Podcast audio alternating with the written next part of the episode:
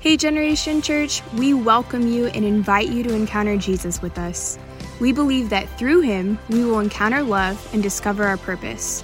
So take a seat, lean in, and let this message fortify your faith. Amen.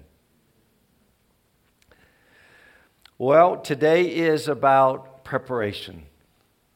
And in Advent, in Latin, it means uh, advino, which means to come to. It's, it's the coming to, and it's a season as we're celebrating um, the birth of Christ. In this Advent season, it's also a time to prepare our hearts for the second coming. Y'all know He's coming, right? And He's coming soon. And in His coming, there needs to be an attitude of us preparing ourselves. If you knew that Jesus was coming to your house for dinner, you would surely prepare. You would make everything ready. You would make you would look good. I'm sure you'd dress up. I'm sure you would clean the house. I'm sure that you would do all that you could to honor him. You would put out the candles. You would make you have the best china. You would prepare. Imagine that Jesus coming to your house to eat with you. I mean, I would be like, oh my goodness. I mean, think about it. Just think if he came to your house, knocked on. He's here! Oh gosh! Oh my gosh! What am I gonna do? You know, you know, we would get ready for that moment. It would just be like the joy of our hearts. Honey, he's at the front door. You might want to go answer it. Yeah, go, go answer it. I'm like, so this Advent season, we're preparing ourselves because he's coming to a theater near you. He's, he's getting ready to visit. So on that day, the, the bride has made herself ready because we're being watchful, we're waiting, we're anticipating, we're excited. And we're just, as John the Baptist said, I want you to imagine when he said, when he said, repent, and he said, Prepare the way of the Lord. And he talks about that the high places will be made low. So I want you to think about these different descriptions of, of what he's talking about. The high places, the low places, and the crooked places are actually the terrain of your heart. So it's kind of like the Lord is saying, I want the high places, those prideful places those places that you're self confident in, those places that you think you have it together and you really don't. He says, I really want you to bring those things down low. Put it into perspective. I am God, you're not. So you're lowering down, you're making that big old mountain, that high place, that prideful place in your heart, you're bringing it down low. You're humbling yourself. Be humble. And then also, he says he's going to raise up the low places. God is going to deal with the depressed areas in your life. He's going to deal with those broken areas, those areas that, that you feel weighed down in, that you feel heartsick in, that you feel uh, weighed down to where you can't even hardly get up. He's saying, Let me lift you up. Let me lift up the low places. And then there's those crooked places. Those places where you want to do what's right, but you do the very thing that you shouldn't do. It's those things that where you need to go right when you go left. He's saying, straighten out the crooked places. Repent for your waywardness, for your rebellion, for doing things your way. So, all of these areas are descriptive areas of your heart. He's saying, prepare the attitude, the terrain of your heart. That's making way for the Lord to visit you. He's coming to you. So, in that, I am aware of one of the biggest struggles that we have as Christians is keeping our relationship with the Lord full of intimacy. Keeping our connection with the Lord. Keeping, as it says, our love on, Danny Silk. Keeping your love on with Jesus. And Matthew 24, verses 12 through 13, says this And because of lawlessness will abound, the love of many will grow cold. But those who endure to the end, he shall be saved. If this is true, which the word is true, but if, if there's going to be much lawlessness abounding, and is, is anyone possibly seeing an increase of lawlessness even in our land? Are, are you seeing the lawlessness? You're seeing criminals being set free. You're seeing, you know, just no one wanting to abide by the law, wanting to do what they want, a disregard. Lawlessness is abounding and it's increasing. And if we're not careful, the lawlessness has the ability to cause you to get so disheartened, so offended, so upset that it's going to affect your love for Jesus. It's going to affect or erode your connection with the Lord Jesus. So, in that, if this is true, the enemy is going to do everything he can to get you focused on the external issues, lawlessness, at the neglect of the internal issues, and that is keeping your love on. Being in love with Jesus, the lover of your soul. The enemy is going to release the little foxes. Does anyone just feel like sometimes there's just little foxes nipping at your heel all the time? It's like, my goodness, what is going on here? You know, I'm trying to stomp out one and then another one nips me on the other heel. You know, foxes have a way to erode and affect the vine, affect your relationship. Christ is the vine. We're the branches. But there's these foxes that are released that, that robs us of our true relationship. So if it's true that foxes will be released, there'll be offenses, there'll be lawlessness, there's a lot of external things that are going to be going on that can erode your intimacy, your love, your communion, your abiding in Jesus. So, if this is true, the love of many will grow cold. So, we have to grow in intimacy with God. Where is your love connection right now with Jesus? Have you been so busy this last week that you forgot to be with Him? Have you been so busy in life that you're not spending time with Him? Over time, it's a slippery slope. It's like all of a sudden it's like, whoo, where are you? You don't have that love and feeling. You lost that love and feeling whoa, whoa, you know. I mean, you lost it, baby. I mean, we can't lose that love and feeling. So Jesus makes it clear. He says in John 15 9, Abide in my love. And when you abide in love, you know what? You become like love. When you abide in love, you become like love. It's like what you behold is what you become. See, Jacob understood this principle. You know, when he was, Laban gave him all the ragtag, low end goats that didn't, didn't look like they really were going to measure up to anything. They had spots, they had stripes, they had all kinds of things.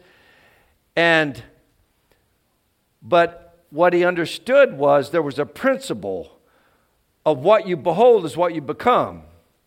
So Laban gave him a bad batch of goats and sheep and all kinds of animals, I'm sure. And so he would stick a poplar branch in front of a watering hole so that when the spotted uh, sheep went to water uh, and get a drink, then they would mate at the watering hole. So I want you to understand this.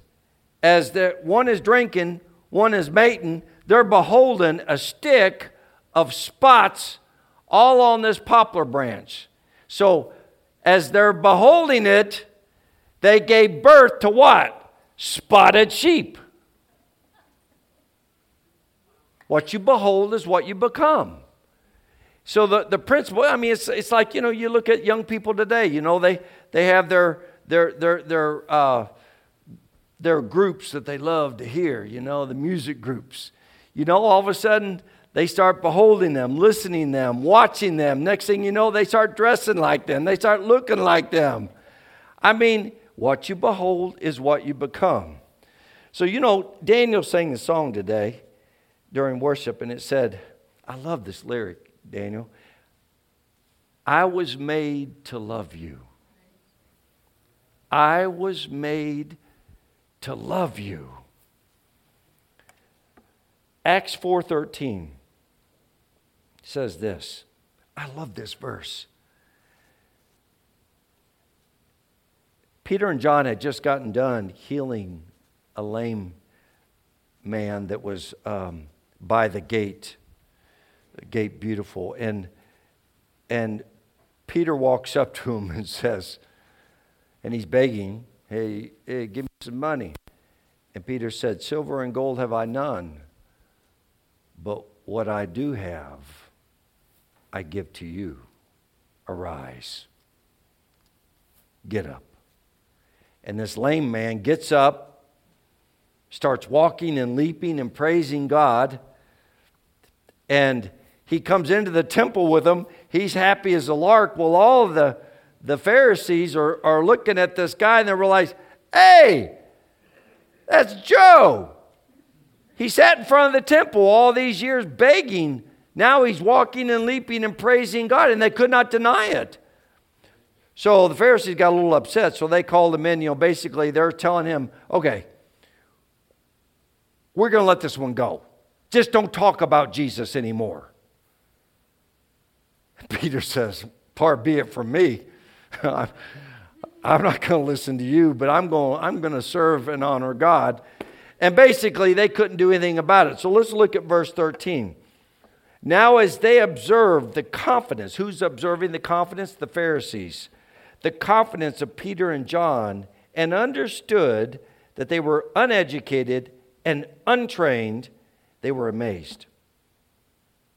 And they began to recognize them as having been with Jesus. Come on. You know what? I mean, come on. It, your time with Jesus in your closet where you're communing with Him, relating with Him, growing in love with Him, honoring Him, worshiping Him, and you're being in His presence.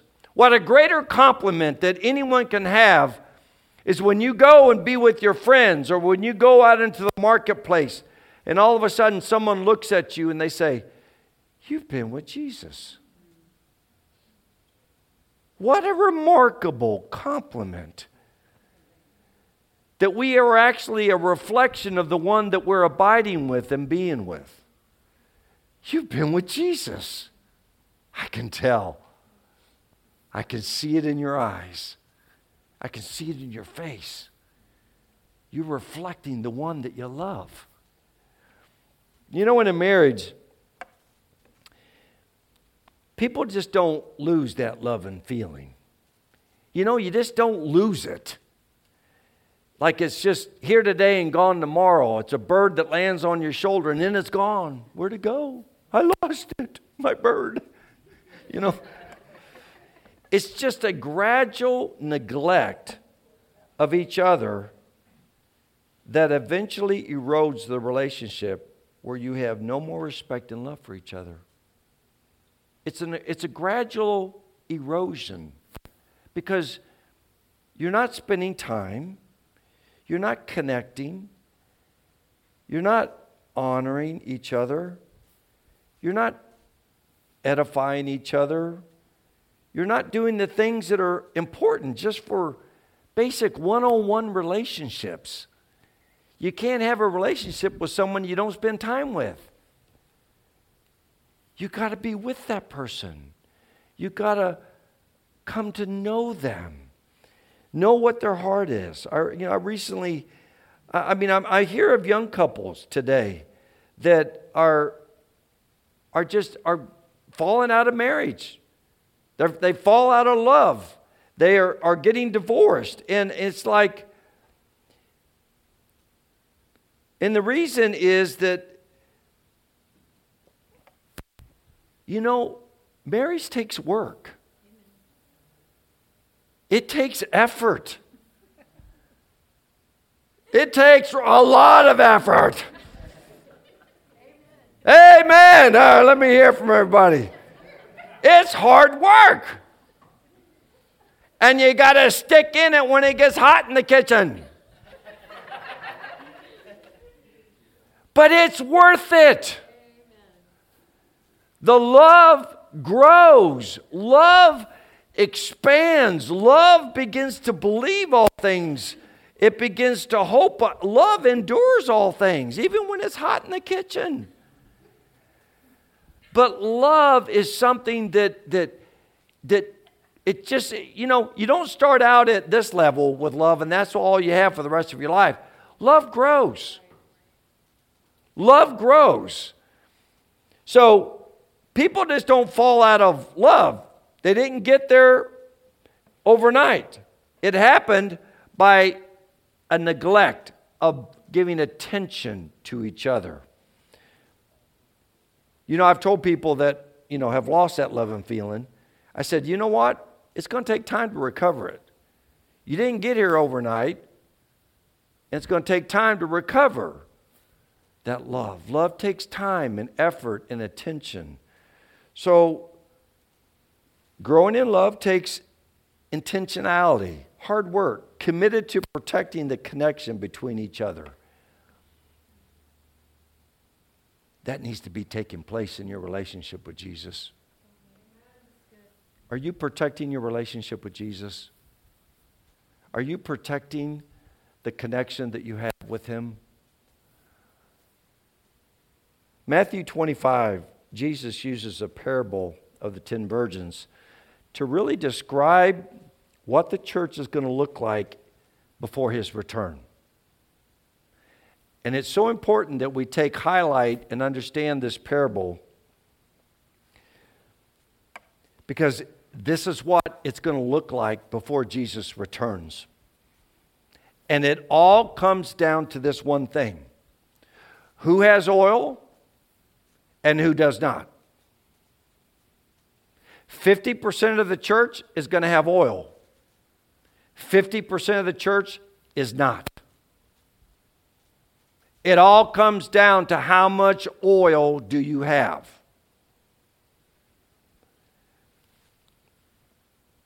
And there are necessary steps to obtain this most important element of a lamp, which is the oil. You can't have an empty lamp. You can't have a lamp and just a wick. You, you've got to have some oil. I got an old oil, I got two oil lamps downstairs, and and and you know, it doesn't work. That lamp does not work unless there's oil. It's not like a light switch. You got to have oil in the lamp. And then you got to trim the wick. And then it soaks up. It comes up into the wick, the oil, and then it lights and shines the light. So, Matthew 25, verses 1 through 13. Then the kingdom of heaven will be comparable to ten virgins who took their lamps and went out to meet the bridegroom. Five of them were foolish, and five were prudent. For when the foolish took their lamps, they took no oil with them. But the prudent took oil in flask along with their lamps. Now, while the bridegroom was delaying, they all got drowsy and began to sleep. But at midnight there was a shout Behold, the bridegroom! Come out to meet him! Then all those virgins rose and trimmed their lamps. The foolish said to the prudent, Give us some of your oil, for our lamps are going out. But the prudent answered, No, that will not be enough for us, and you too. Go instead to the dealers and buy some for yourselves. And while they were going away to make the purchase, the bridegroom came, and those who were ready went in with him to the wedding feast. And the door was shut. Later, the other virgins also came, saying, Lord, Lord, open up for us. Let us in. But he answered, Truly I say to you, I do not know you. Be on the alert then, for you do not know the day nor the hour of his return. I do not know you is a, is a word, Greek word. It's, it's, it's a deep word of understanding of the intimate relationship between a husband and a wife. It is the intimacy that we are to have with God, to love Him with all of our heart, soul, mind, and strength, is the primary aspect that we are to be doing before his return. Oil is obtained through a deep, intimate relationship with the bridegroom. And he doesn't let the other ones in because oil, the other ones, the five, oil is not something that you can buy on Amazon. Oil is only acquired through intimacy and closeness and relationship with our Savior. Who is the anointed one? Jesus. What does the anointing represent? Oil. How do you get oil? by being with the anointed one. You got to look oily.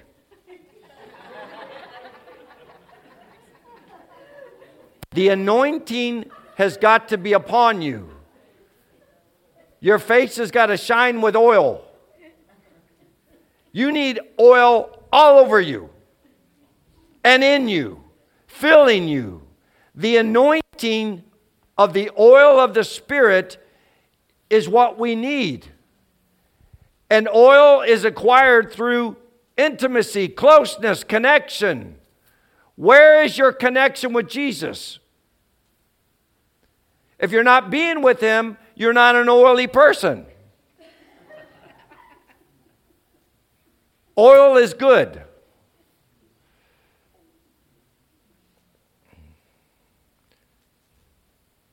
So, what is the oil level in your lamp right now? Let me just ask Is there oil in your lamp? I mean, that's something that we need to be aware of. We need to be cognitive of the fact that oil represents relationship.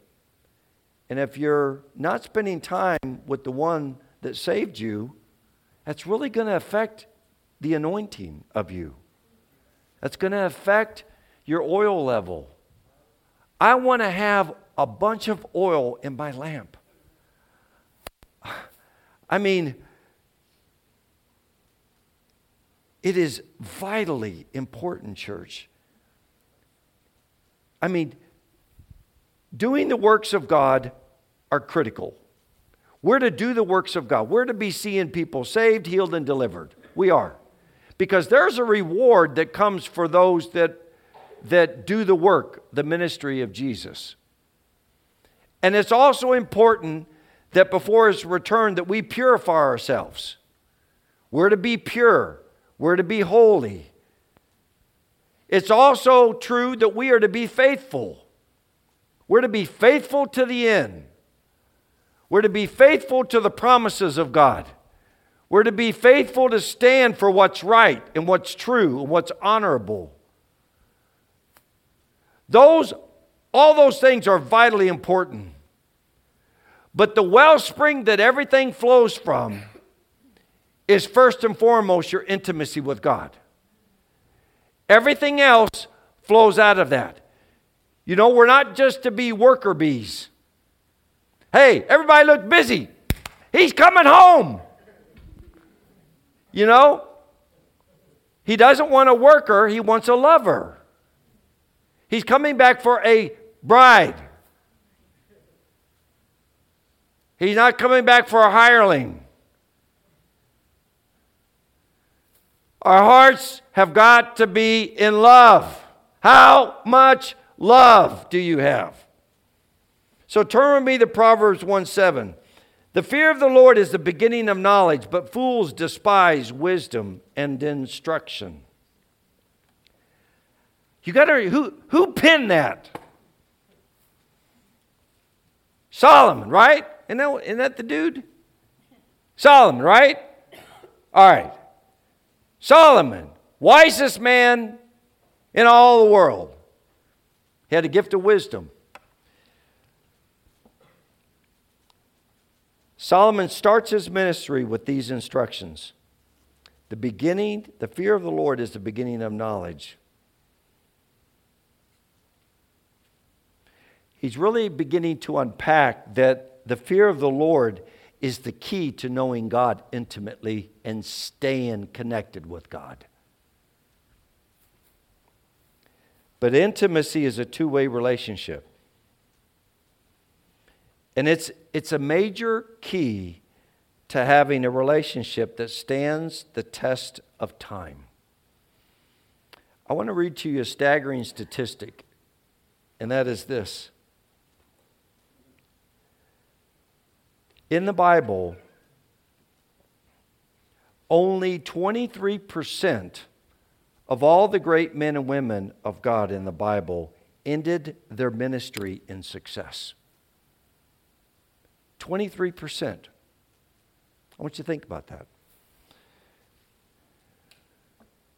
You know, we can see that even Solomon, in all his wisdom, he ended up as a wayward king. He did not end his ministry in success.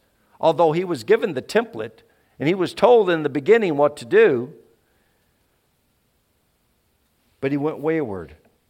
Because you know what? When you chase after five, 700 or more women, you're going to get in trouble. You know what? You get divided. Having to care for 700 women, oh my goodness, I'm telling you, I don't know what he was thinking. And then he had to follow after their gods. And so it's staggering to think that almost 77% of the Bible, people in the Bible, did not fulfill their destiny, their ministry. 77%. So it would be wise on our part to do everything we can to guard our calling and our destiny in God, our relationship with Him. So let's look at a, a major key to discovering longevity in our relationship with Jesus. I want, I'm in this thing for the, I'm, I'm, in, I'm in for the end, for the long haul. I'm not here for just a quick sprint. You know, I'm, I'm here because at the end, I want to hear, well done, my good and faithful servant. Enter in to your good pleasure.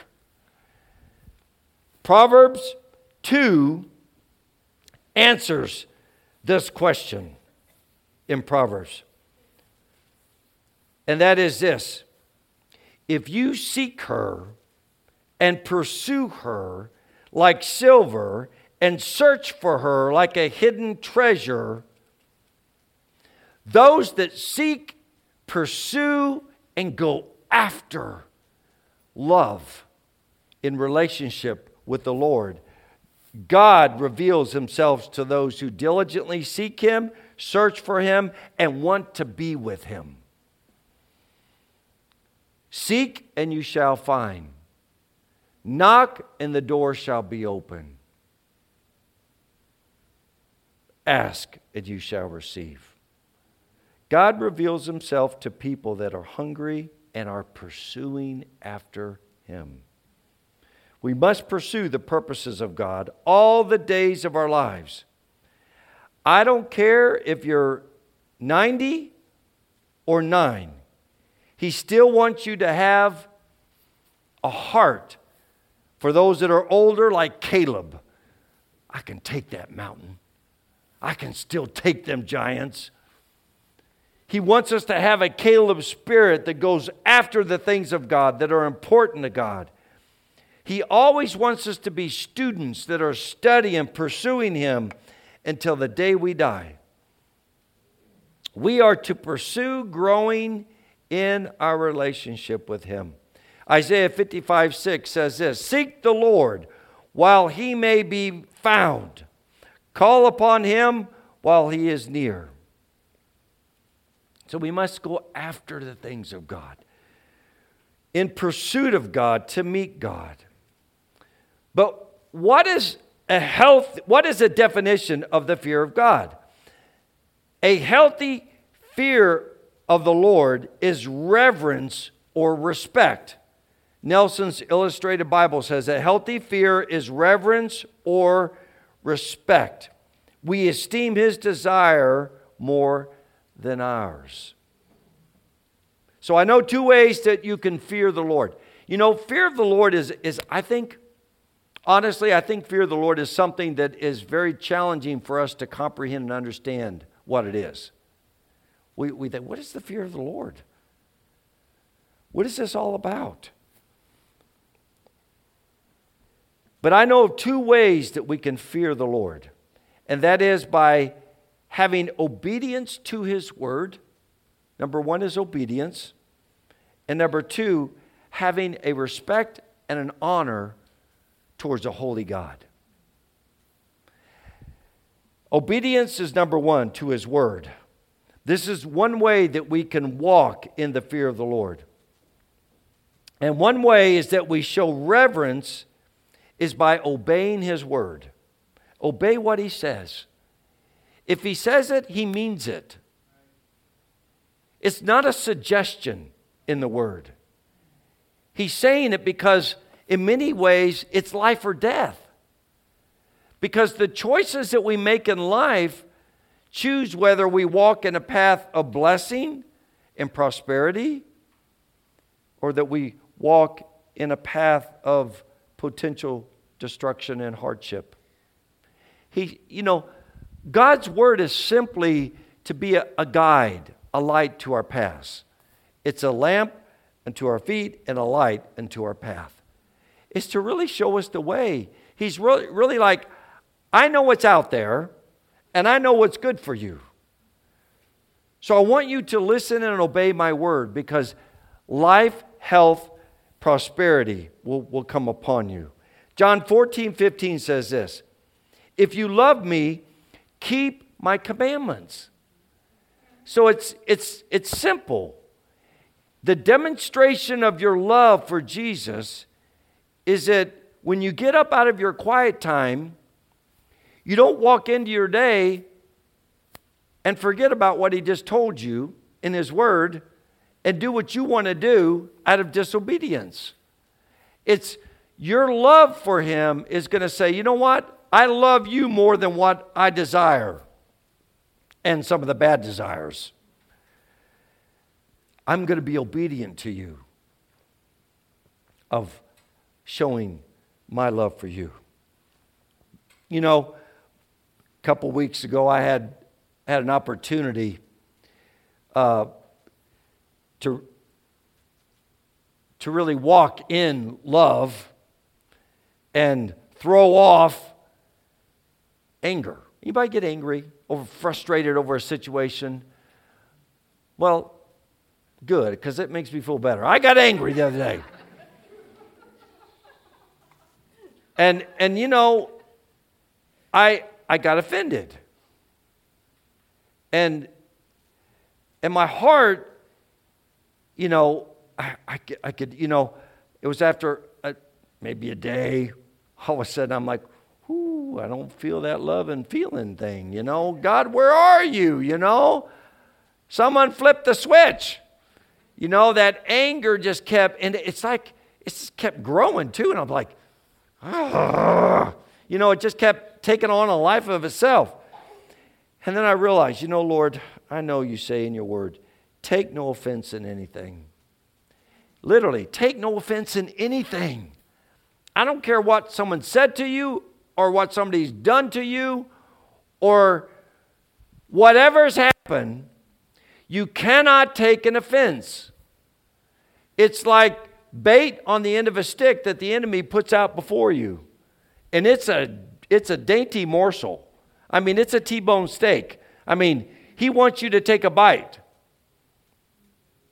He puts it out there. He wants you to come on. You know you like that. And then once you take a bite of it, whoof, he hooks you. Because there's a hook in that T bone steak. And he's got you, he's trapped you. And, you know, scripture is really clear in, in Proverbs. It says that offended brother is hard to win over. When you've gotten offended with somebody, it's hard to win them back. So scriptures, Paul says, take no offense in anything. It says in the last day, woe to the offenses, the many offenses that are going to come. In the last days, there's going to be a lot of opportunities for us to get offended. We cannot, we have to be unoffendable. Just put it across your chest. Unoffendable. I'm not going to get offended. And you have to make that uh, that, that's guarding your heart. That's guarding the wellspring of your heart. Because out of your heart flow the issues of life. Guard your heart by being unoffendable. You can't get upset because someone's not doing something the way you think they ought to be doing it. Guard your heart. Become unoffendable. Don't take the bait. Why? Because the offense is the little foxes that want to rob you of your intimacy with God. The offenses are the things that come your way that actually can rob you of, of your closeness with the Lord. It is so hard for you to sit down and have a quiet time and commune with the lover of your soul when your heart is enraged because somebody just spoke a word to you that was evil.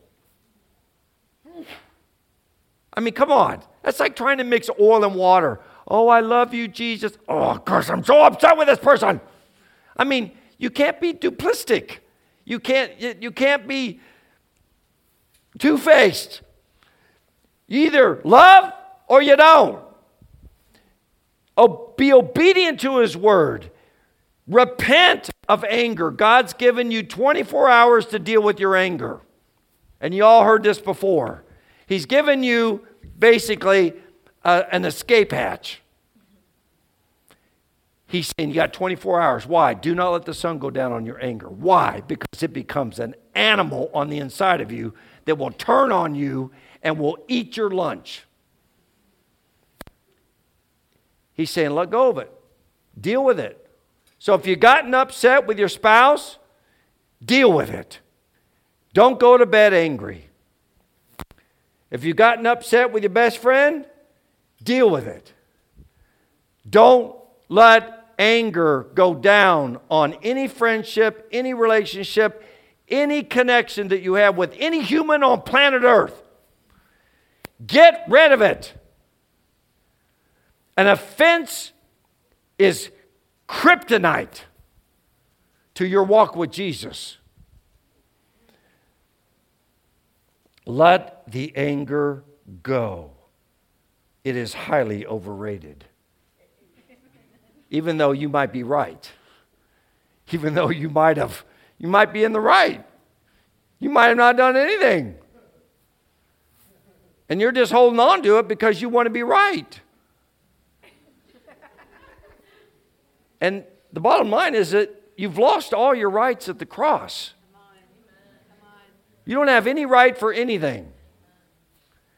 You are blood bought and saved, as Dan says, to the uttermost because of our precious Savior, what He did for you. You've lost all your rights. You're His. You're no longer yours, you're His. So get over it.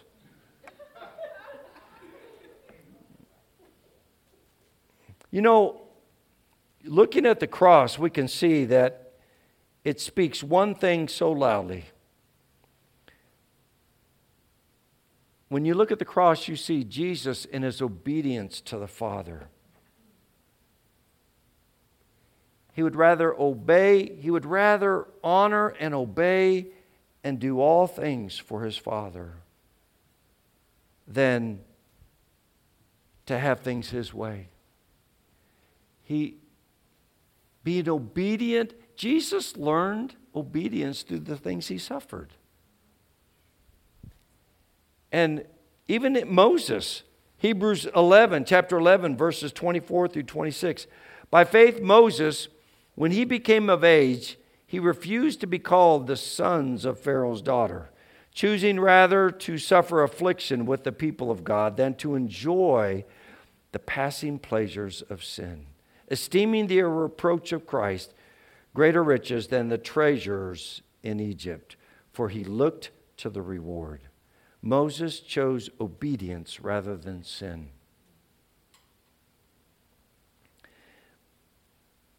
The other aspect that will guard your intimacy with God and understanding this key of the fear of the Lord is this is having reverence for a holy God.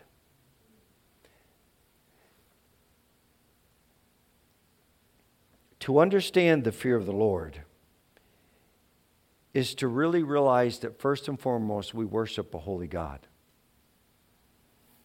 And the scripture says that we're to be holy as he is holy. We are to be perfect as he is perfect.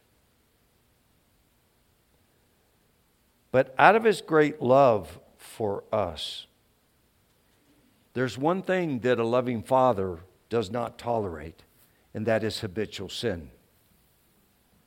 That is hidden sin. That is sin that you hope that no one finds out about. And let me just explain something. You know, if someone chooses to flirt with sin and not repent and be cleansed of their sin,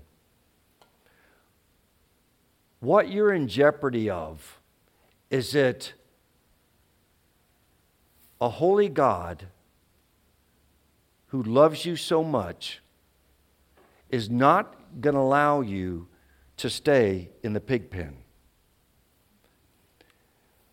What you got to realize is this a loving father who is patient, long suffering, and is so kind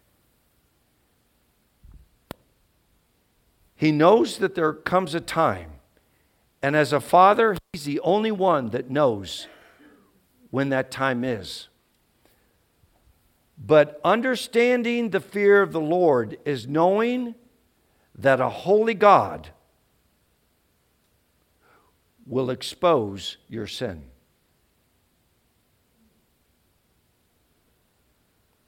That which is done in the dark, what? Will be brought to the light. You're not going to get away with your sin, your habitual sin. It's not going to be able to be pushed under the rug. And it's out of his love for you. Because the end game of sin is what? Death. And he is so holy, but he's also so loving towards his children. Now, I'm not saying you've you fall one time and it's done. Oh, it's done. The hatchet's coming down. God is long suffering and kind, but He knows that there comes a time in which your habitual pattern of sin actually will turn on you one day and will actually harm you to the point where it, it, it erodes your relationship with Him. So there comes a time when the Lord says, Enough is enough. And that which is done in the dark will be brought to the light. Luke 8 17, look at this verse with me. For all that is secret will eventually be brought into the open. And everything that is concealed will be brought to the light and made known to all men.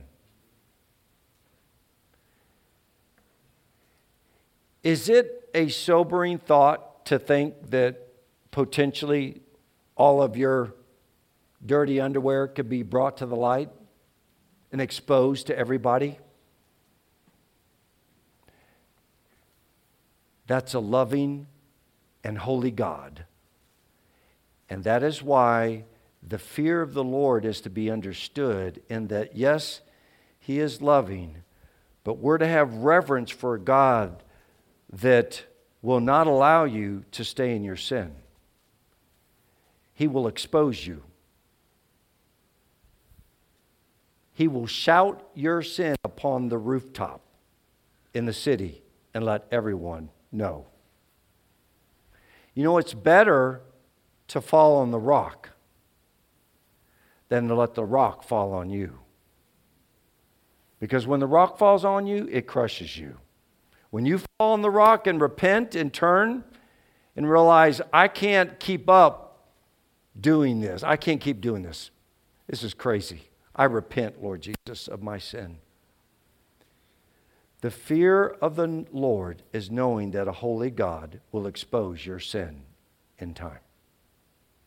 You know, when you think about it, you think you hear of all these hor- horrific murders that have taken place 20, 30, 40 years ago, and now they're all being exposed. You know, you don't get away with it. God deals with it.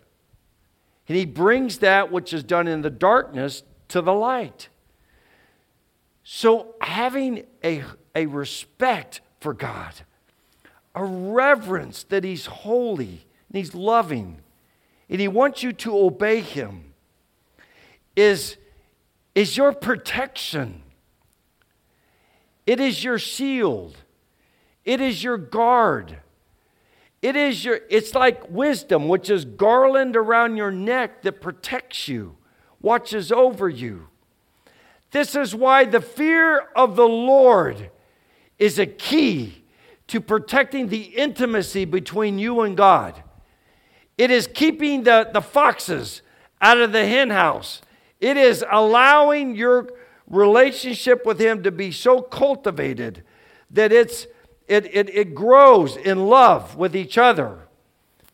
But sin breaks down any relationship, it breaks down your communication, it breaks down everything.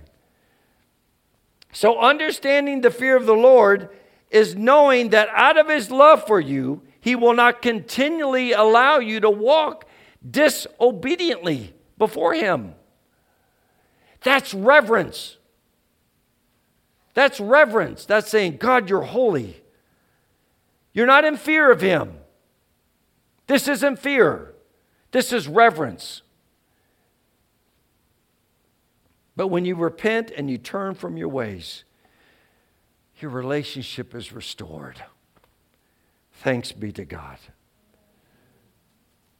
So, the fear of the Lord is a key to protecting this closeness that you have with God. You know, the end of Solomon's life, he was able to circle back around after 700 wives and finally realize, oh my gosh, I really messed this thing up. But this is what he says The end of Solomon's life, he was able to come to the same conclusion as he did in the beginning of his ministry that the fear of the Lord is the beginning of wisdom and knowledge. So here's what he said Ecclesiastes 12 13. Let us hear the conclusion of the whole matter. Fear God and keep his commandments. For this is man's all in all. Fear God, have reverence for a holy God, and obey his commandments. Those two things keep the relationship strong. So, therefore, we're to see that the fear of the Lord is key, is key to keeping your connection, your intimacy with God. Psalm 25 14 says this The secret of the Lord. I just shared with you guys a secret today. Psalm 25, 14. The secret of the Lord is with those who fear him. A key, a secret to keeping the love on, to growing in intimacy with God, is obeying him and having reverence for him. Those two elements are vital for us to prepare our hearts so, as I started out, repent, prepare the way of the Lord. We're in a season of Advent, of we're preparing ourselves for his return. I think we need to remind ourselves he is coming back. And it could be tomorrow, it could be 10 years. No one knows. But we have to be ready. So let's make sure that the high places in your heart are brought low, the low places are lifted up, and the crooked places are made straight. Let the terrain of your heart be a haven for God to dwell and for Him to be there with you as you are close with Him. Amen.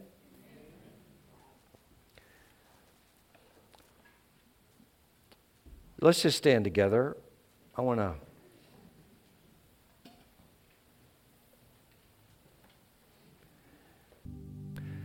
Father, I just thank you so much.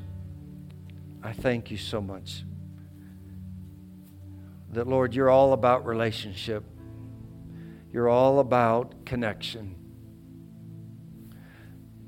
You're all about us just remaining with you and being with you.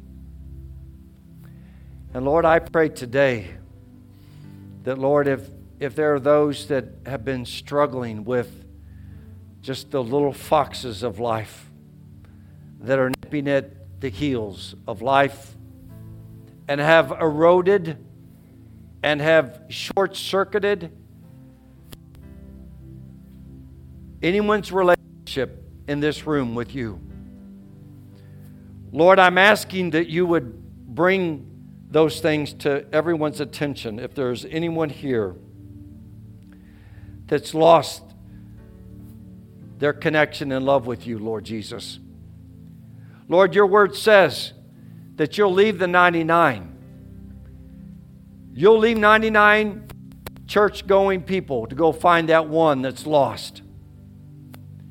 One that's lost their way, and one that needs to be found. Lord, I'm asking this day that you would pursue and go after those that have lost their way because they've lost their connection with you. And I ask, Lord, that you would shine the light on everyone's heart. And Lord, if there's anyone here that is really needing to kind of come back home to you and to reconnect with you and to repent for going their own way and not cultivating intimacy with you. Lord, I ask that you'd move on their heart just to want to come running and come on back home. Just to come on back home to the lover of their soul. Ask Holy Spirit that you would move upon your people, that you would awaken the hearts that have grown dull, that are asleep,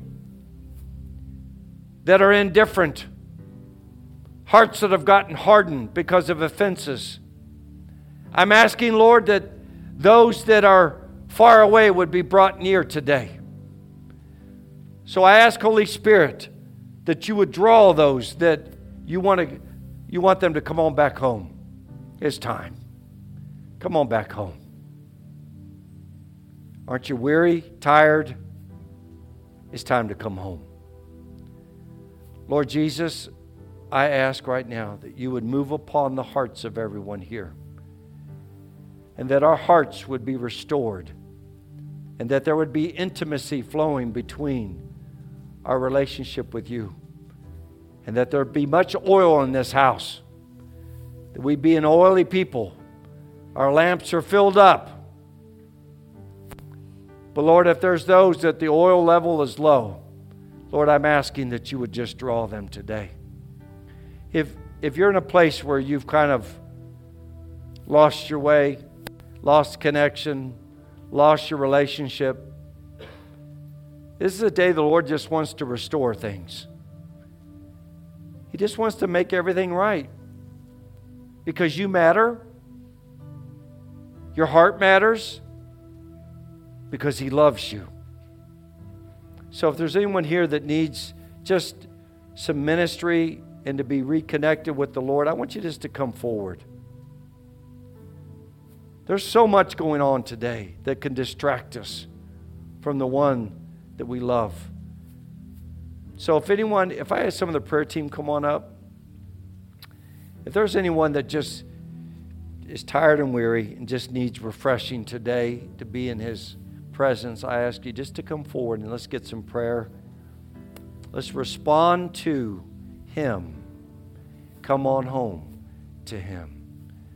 So, Father, I thank you and I praise you. I thank you for this church. I thank you, Lord, that we will be a church that's made itself ready for your return. I thank you, Lord, that we're going to prepare our hearts, that we're going to be attentive and intentional with our hearts. And Lord, we thank you and we praise you.